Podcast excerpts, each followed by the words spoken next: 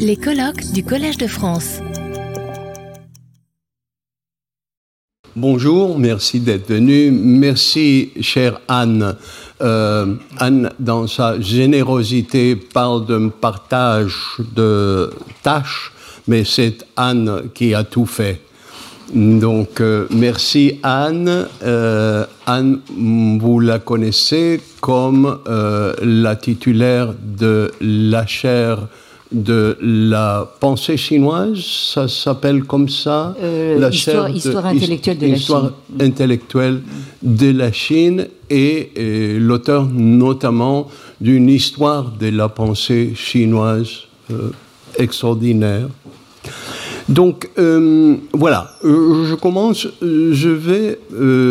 oui, il, faut se rappeler que William Max devait être ici, donc je compte sa présence spirituelle parmi nous aujourd'hui. Je pensais que pour présenter le colloque, il fallait un cadre. Euh, et donc, euh, je vous lirai un, court texte que j'ai appelé Borges invente la Chine, parce qu'en en fait, c'est ce qu'il a fait. L'œil d'un écrivain de fiction n'est pas celui d'un essayiste ou d'un historien. Même si aucun ne peut jurer faire preuve d'une exactitude et d'une objectivité impossible, l'écrivain de fiction a la possibilité d'écrire un monde factuel que l'historien est seulement autorisé à décrire et à analyser. Les conventions de la fiction et de la non-fiction sont déterminantes en ce sens. Si un livre est étiqueté histoire et un autre roman, le premier est censé reposer, ou du moins tente de reposer, sur une documentation factuelle, tandis que le second a la liberté de choisir et d'agencer l'effet supposé de la narration. C'est véritablement une question de foi poétique tenter d'examiner la relation qu'a entretenue euh, Jorge Luis Borges avec le vaste univers que nous appelons la Chine illustre parfaitement ce dilemme. Borges a abordé la Chine comme il a abordé tant d'autres sujets en revendiquant le droit en tant que lecteur de choisir, d'écarter, de lire de travers, de mis, interpréter selon les besoins de son imagination créative. Sur les étagères de Borges, livres apocryphes et auteurs inventés de toutes pièces côtoient auteurs et textes dont l'existence est avérée. Les uns ne l'emportent pas sur les autres dans la librairie de l'esprit. L'endroit où tout a commencé, si l'on veut examiner la relation de Borges avec l'univers chinois, c'est la terre où Borges est né dans la dernière année du 19e siècle, Buenos Aires. Chaque société, chaque classe sociale a sa propre vision du monde, essentiellement faite de préjugés culturels, d'histoires, euh, vieilles et, racontées comme des contes de fées et des vœux pieux. Le Buenos Aires de Borges avait sur le monde une perspective qui lui était propre. Au début du XXe siècle, l'Argentine était encore un pays en quête d'identité. Le monde qui l'a composé était pour les co-citoyens de Borges vaste et barbare, avec des poches d'indigènes dont les criollos blancs ne connaissaient pratiquement rien, sinon qu'ils étaient des sauvages, dangereux et donc propres à être exterminés.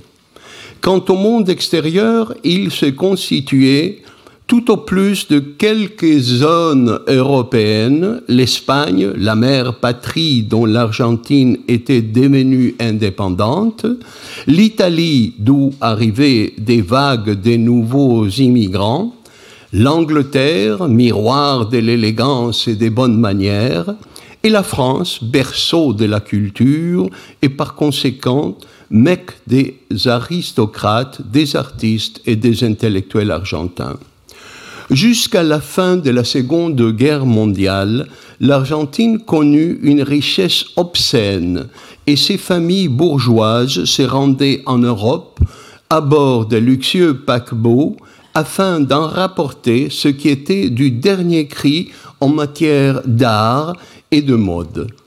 Mais le reste du monde demeurait terra incognita avec tout l'attrait et toute la crainte que suscite l'exotisme, l'étoffe dont fait nos songes. Borges fit un voyage en Europe avec sa famille en 1914.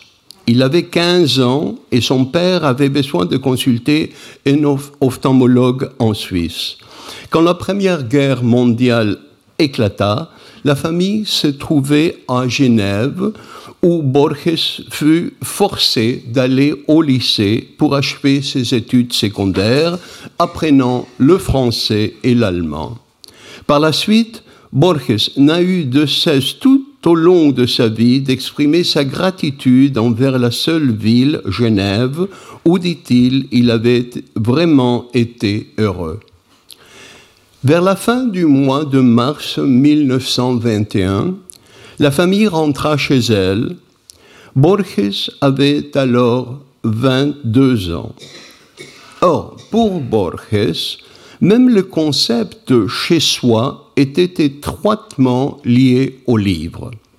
De retour à Buenos Aires, Borges entreprit de découvrir de manière imaginative la ville aux immeubles bas et aux toits en terrasse qui s'étendaient à l'ouest en direction de, écrivit-il, ce que les cartographes et les intellectuels appellent la pampa. Cette année d'absence avait permis à Borges de prendre un certain recul vis-à-vis de sa ville natale, mais pas forcément avec objectivité. Pour cette Argentine qu'il redécouvrait, Borges commença à élaborer de façon tout à fait délibérée une mythologie de truands, de seuils de portes mal éclairés et d'accords de guitare, avec une fondation mythique de Buenos Aires, ainsi qu'il intitula un de ses poèmes. Et en 1926, dans un court texte publié dans la revue Proa, sous le titre de La Pampa et les faubourgs sont des dieux, Borges déclarait Les deux poésies qui se manifestent dans la réalité argentine sont les faubourgs et la Pampa. Heureusement, écrivait Borges quatre ans après, le style prolixe de la réalité n'est pas le seul. Il y a aussi celui de la mémoire, dont l'essence n'est pas la bifurcation des faits, mais plutôt la persistance de traits isolés. Cette poésie est la poésie naturelle de notre propre ignorance. Si les mots en nommant le monde deviennent le monde, alors l'inverse est sûrement vrai également.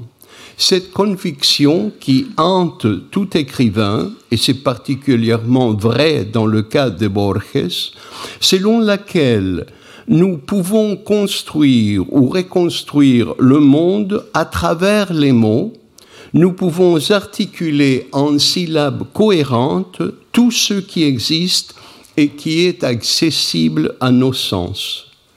Pour Borges, nommer Buenos Aires, c'était créer Buenos Aires. Et il fit véritablement sien ce credo pour plusieurs autres lieux de la géographie qu'il commençait à mettre en place dans son imagination. À cette persistance de traits isolés qui définit pour Borges la ville qu'il appelle son chez lui, s'oppose l'altérité historique et géographique, celle qui se distingue par, je cite, le style prolixe de la réalité, une réalité onirique glanée dans les mots des livres, un Orient chimérique. Le monde arabe de Borges, par exemple, s'est constitué à partir des contes des Mille et une nuits, et comme il dit dans La quête d'Averroès, au moyen de quelques bribes de Renan, de Lane, de Assin Palacios. Les vastes royaumes de ceux qui étaient connus comme l'Orient, le Japon, la Corée, particulièrement la Chine, se sont matérialisés pour Borges à travers des lectures sur le bouddhisme, des histoires et des romans des fantômes et plusieurs passages pris au hasard de la Encyclopedia Britannica. Comme William Marx a si bien noté, toute culture est faite d'empreintes, surtout celle de Borges. Dans le main d'un lecteur moins talentueux, des semblables trouvailles n'auraient produit tout au plus qu'un chapelet de lieux communs. Dans les mains de Borges, ces découvertes éclectiques furent transformées en visions précises, à la fois personnelles et universelles. Un passage sec, comme celui qui, suit, euh, tiré de l'entrée consacrée à la Chine dans le sixième volume de l'onzième édition de l'Encyclopédia, donna naissance à l'un des textes littéraires essentiels du XXe siècle, La muraille et les livres, un sujet que je laisse aux mains plus expérimentées du professeur Hassan Fati. Euh, je cite en anglais. Along the northern provinces of Shili, Shanxi, Shenxi, and Kanshu, over 22 uh, degrees of longitude, stretches the Great Wall of China, built to defend the country against foreign aggression. It was begun in the 3rd century BC and was repaired in the 15th century, and in the 16th century was extended by 300 miles. Following the windings, the wall is 1,500 miles long. Bon. À partir de cette information factuelle, Borges construit le cœur de son ars poetica, résumé dans la phrase finale de La muraille et les livres. L'imminence d'une révélation qui ne se produit pas est peut-être le fait esthétique. Cette définition parfaite de ce que l'art, ce qui constitue le fait esthétique, imprègne tous les écrits de Borges. Il convient de noter que Borges a donné des exemples de ces procédés, pour ainsi dire, depuis l'autre côté aussi, depuis la perspective de l'histoire chinoise, vue de l'intérieur de la Chine. Par exemple, il a mentionné au détour d'une conversation que cela l'avait amusé de penser que la Grande Muraille, représentation symbolique d'un pouvoir colossal et d'une ambition démesurée, était une invention des jésuites qui avaient produit pour l'empereur Kangxi au XVIIIe siècle la première carte complète de la Chine. Apparemment, Kangxi tenait à connaître toute l'étendue de son empire et à voir à quoi ressemblait la Grande Muraille dans son intégralité. La carte dessinée par les jésuites, ces étrangers occidentaux, contribua à rendre visible aux yeux de l'empereur cette réalité chinoise insaisissable. La cartographie, faisait remarquer Borges, en tant que branche de l'écriture, ne peut pas se réduire à des lectures impartielles. Borges était éminemment conscient de ce paradoxe selon lequel l'inexistant avait pouvoir sur l'existant et le rendait réel. À de nombreuses reprises, Borges avoua que dans la vie que nous appelons réelle, le bonheur était resté hors de sa portée, sauf dans les pages d'un livre. il reformulait souvent la même pensée. J'ai lu beaucoup de choses j'en ai vécu très peu. Et pourtant, paradoxalement, le fait de vivre ou d'essayer de vivre par procuration lui permit d'être extraordinairement sélectif dans ses expériences, contrairement au commun des mortels qui n'a d'autre choix que de subir les circonstances que la vie place sur son chemin. Un lecteur, Borges le savait, peut choisir ses propres aventures. Pour Borges, le monde à l'extérieur de la page et le monde à l'intérieur d'un livre étaient indiscernables l'un de l'autre. Ou plutôt, il, il arrivait que le monde extérieur interféra de temps en temps avec l'expérience du monde réel, celui constitué par des mots. La muraille ténace, écrivait Borges dans ce même texte, qui à ce moment précis ainsi qu'à tous les autres projette son ombre sur des terres que je ne verrai pas, existe au moment où Borges la convoque, dans son impossible intégralité, comme le fut le cas pour Kangxi quand il la vit dessinée sur un morceau de papier.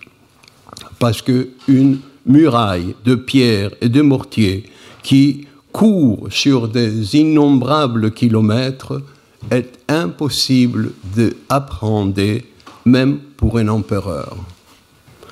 Tous les sujets abordés par Borges proviennent des livres de sa bibliothèque, rangés là à dessein ou au hasard, parce que Borges jouait avec les fantasmes du temps et de l'espace à travers l'œuvre de certains mathématiciens et philosophes, Héraclite, Schopenhauer, l'évêque Berkeley, Hinton, Bertrand Russell, Swansea.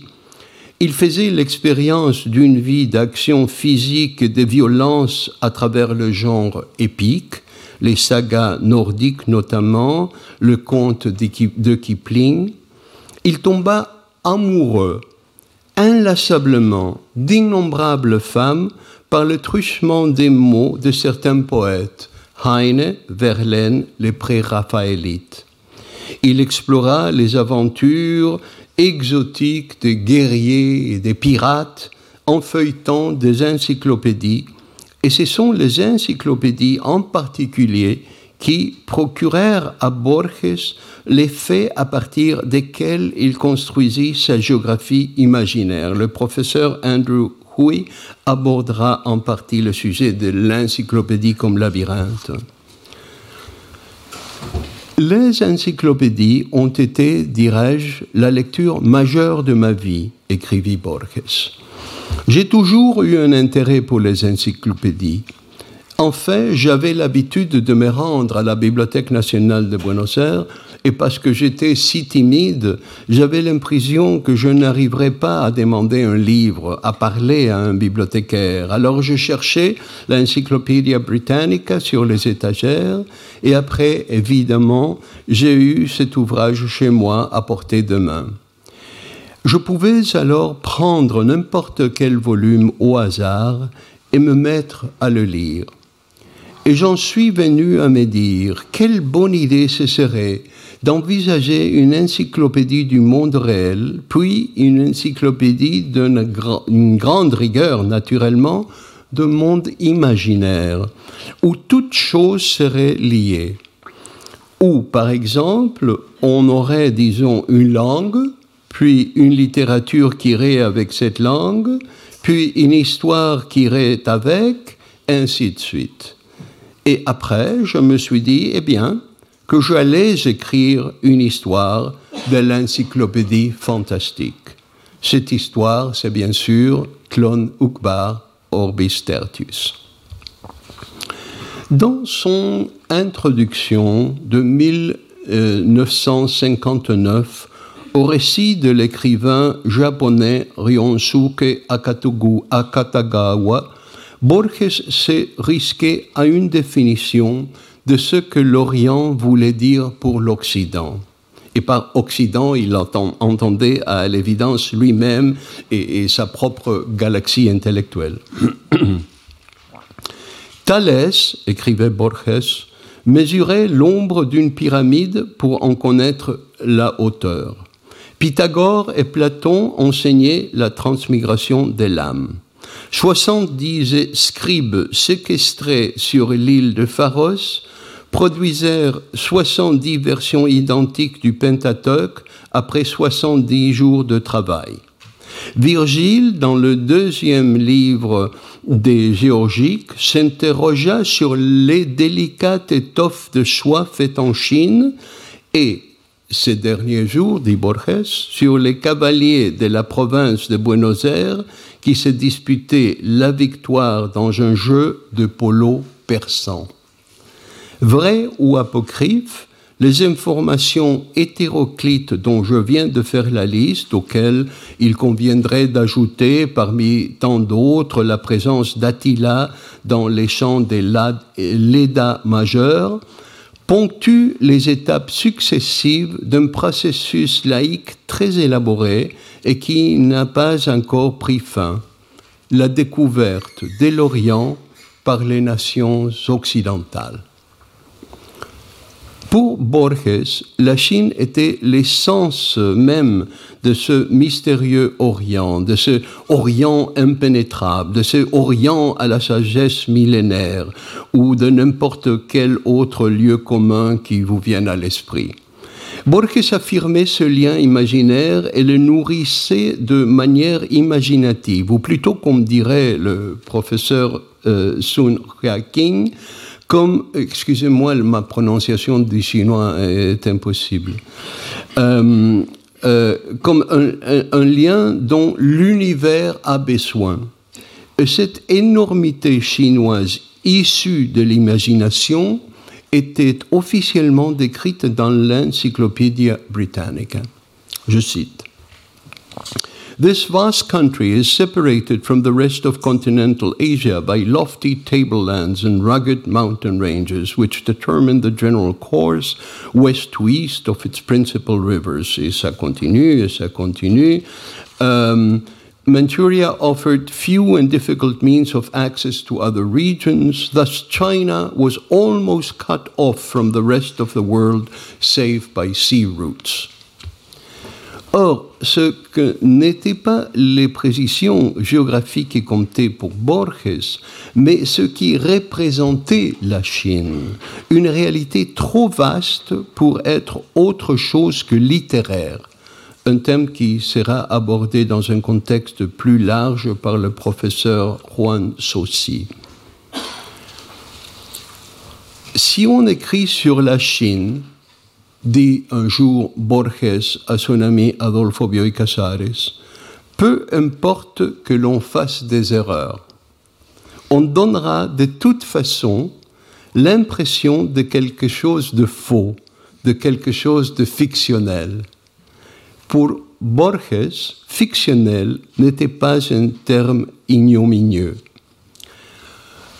Robert Burton, dans son Anatomie de la mélancolie, dont Borges s'inspira souvent de très près, faisait écho à cette notion révérencieuse et rêveuse de l'Orient, citant un proverbe chinois apocryphe. Euh, je suppose qu'il est apocryphe, vous me le direz.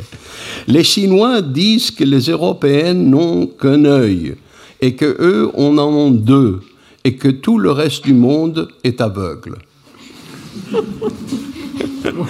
L'anatomie se constitue de citations provenant de la Bible, de la littérature classique. Pour Borges, des ouvrages comme celui de Burton, pas entièrement une création originale, mais plutôt un patchwork de textes du passé, sont paradoxalement les plus personnels dans la mesure, Borges dit, nous sommes ce passé. La Chine de Borges était une part considérable de cet immense passé. Quand Bioy Casares avoua à Borges son affinité avec le poète chinois du XVIIIe siècle Yan Mei, Borges fit ce commentaire. Pour ressentir une telle affinité, le poète doit être distant aussi bien dans l'espace que dans le temps. La Chine de Borges remplissait ces deux conditions. Le long article à la Chine dans cette onzième édition de l'Encyclopédia Britannica, accompagné de quelques cartes, est signé collectivement par Philip Lake, Richard Ledecker, euh, euh, Augustine Henry, Herbert A. Giles, George Jameson, Henry Yule, Friedrich Hirt, Robert Douglas, Ignatius Shirol, Lawrence Bunyan, Charles Holmes et Lionel Giles. Pas un seul euh, professeur chinois. Parmi ces grands noms, Borges connaissait sans doute Herbert Giles, aujourd'hui considéré comme peu fiable par la plupart des spécialistes. Et pourtant, Borges avait lu son History of Chinese Literature de 1901 et The Chinese Fairy Tales 1911. Et une fois de plus, il prit chez l'érudit britannique quelques fragments épars en accord avec son imagination. Il en inclut un grand nombre, par exemple dans l'anthologie Contes brefs et extraordinaires de 1953, compilée avec Adolfo Bioy Casares. Le professeur euh, Canala va nous parler de ça en partie. Un des plus importants de ces fragments, c'était Le rêve du papillon de Zhuangzi. Il est peut-être trop connu pour qu'on le cite en entier. La version brève euh, dit ceci. Un jour, Zhuangzi rêva qu'il était un papillon. Quand il s'éveilla, il ne sut pas s'il était Zhuangzi qui avait rêvé qu'il était un papillon ou s'il était un papillon qui rêvait à présent qu'il était Zhuangzi. Dans son histoire de la pensée chinoise, Han Sheng remarque La pensée de Zhuangzi respire en deux temps. Elle commence par s'attaquer radicalement à la raison et au discours en montrant que tous les principes censés fonder la connaissance et l'action sont eux-mêmes sans fondement. Puis, une fois que tout est démoli, se pose la question de savoir ce qui reste. Rien que le naturel et le spontané, ce qui est de soi-même ainsi et qu'il suffit de refléter tel qu'il est comme dans un miroir. Fin de citation. Borges trouva cette reductio ad finem au cœur de la fable chinoise infiniment séduisante. La fin n'est pas une fin, mais le nouveau commencement d'une spirale infinie d'existence réelle et d'existence rêvée. Plusieurs de ses écrits développent cette mise en abîme, qu'il s'agisse de les ruines circulaires où le rêveur est lui-même rêvé, ou de le sud où une possible mort à l'hôpital prend l'allure d'une aventure grandeur nature qu'à son tour prend l'allure d'une fin héroïque. Emprunter le récit du papillon à ce Giles peu fiable fut pour Borges une façon d'incorporer les vastes philosophies chinoises dans son propre univers. La fable de Zhuangzi devint celle de Borges. Par la suite, Borges élargit et diversifia ses lectures sur la philosophie chinoise, comme nous le montrera sans doute le professeur Canala, dans une interview qu'il donna en 1976, Borges avoua Je pense que mon inspiration vient des livres que j'ai lus et aussi de ceux que je n'ai pas lus.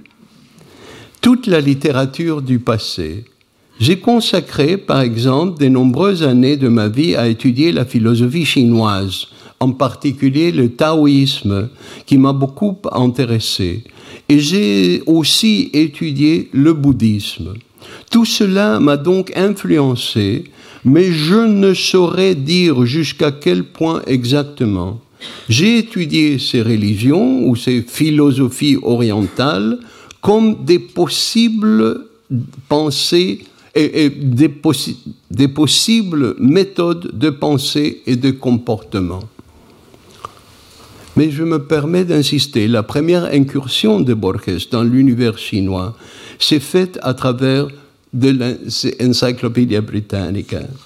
Un passage comme celui-ci. The Chinese themselves, until the material superiority of Western civilization forced them to a certain degree to conform to its standards, looked down from the height of their superior culture with contempt on the Western barbarians. Nor was their attitude wholly without justification. Their, their civilization was already old at a time when Britain and Germany were peopled by half naked barbarians, and the philosophical and ethical principle on which it was based remained, to all appearances, as fir firmly rooted as ever. These are the principles that have, on the whole, helped to create a national type of a very high order few Europeans who know the Chinese well would deny. The Chinese are naturally reserved, earnest, and good natured, for the occasional outbursts of ferocious violence, notably against foreign settlements, are nor, no index to the national character. There is a national proverb that the men of the four seas are all brothers, and even strangers can travel through the country without meeting with rudeness, much less outrage. If the Chinese character is inferior to the European, this inferiority lies in the fact that the Chinaman's whole philosophy of life disinclines him to change or to energetic action. Bon. Et pourtant, malgré ses préjugés culturels explicites, Borges réussit à extraire un matériau qu'il fit sien comme par un procédé de transmutation alchimique. De certaines notions, euh, notions chinoises de l'ordre, par exemple. Il tira l'invention de l'ordre dans la bibliothèque universelle de Babel, rangée et chaotique, ainsi que la mystérieuse et apocryphe classification des animaux qu'inspira à Foucault les mots et les choses. Parce que Borges avait lu dans l'Encyclopédia Britannica In the spoken language, there would occur the word light, the opposite of dark, and this would be expressed in writing by a certain symbol. Then, when it became necessary to write down light, the opposite of heavy, the result would be precisely what we see in English light and light. But as written words increased, always with a limited number of uh, vocables, this system was found to be impracticable, and radicals were inserted as a means of distinguishing one kind of light from another, but without altering the original sound.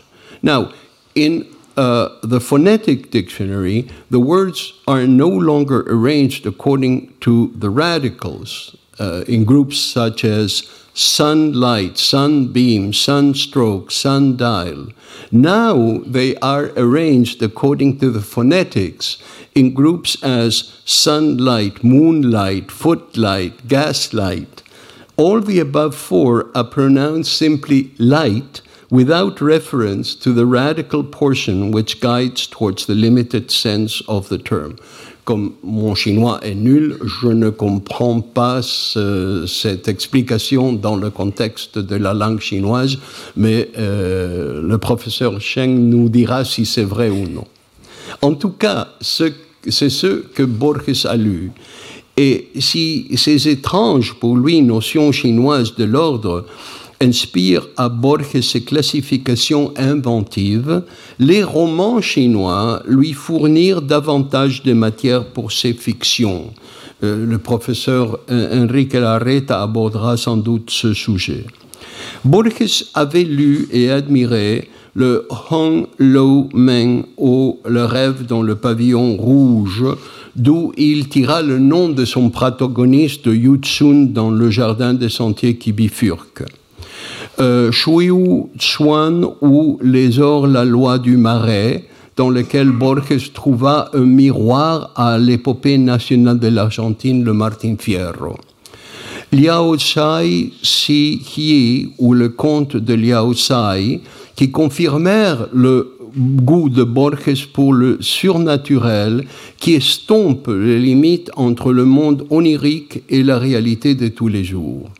Dans la traduction que Giles fit des extraits choisis de, de Jin Yu Ki Kwang, publié sous le titre de Joyeux, Joyaux de la littérature chinoise, Borges découvrit l'histoire d'un ingénieux jeune homme qui, souhaitant refuser les avances d'une femme entreprenante, s'inventa une fiancée des temps difficiles qui l'attendait, disait-il, dans ce pays natal. Donc à chaque fois qu'elle faisait ses avances, il disait oh, je dois rentrer pour voir cette fiancée des temps difficiles. Euh, Borges s'en inspira en partie et créa le faux héros de son récit thème du traître et du héros. Et dans un poème du XIe siècle de Po Shu-yi, Le prisonnier, traduit par Arthur Whaley, poème dans lequel un prisonnier chinois détenu de nombreuses années par les Tartares est tué en venant à la rescousse de l'armée chinoise parce qu'on le prend pour un Tartare, Borges perçut l'écho d'une histoire racontée par sa grand-mère, celle d'une femme retenue captive par les Indiens, une histoire qu'il retranscrivit dans Histoire du guerrier et de la captive. Et ces effets de miroir, le thème du double, qui sera sans doute euh, éclairé par le professeur Stéphane Feuillas, les échos et les répétitions de ce genre fascinaient Borges. Il les recherchait assidûment et il les trouvait naturellement dans la littérature chinoise. Je finis avec ceci. Dans une introduction au voyage de Marco Polo, Borges observa Marco Polo savait que ce que les hommes imaginent n'est pas moins réel que ce qu'ils appellent réalité.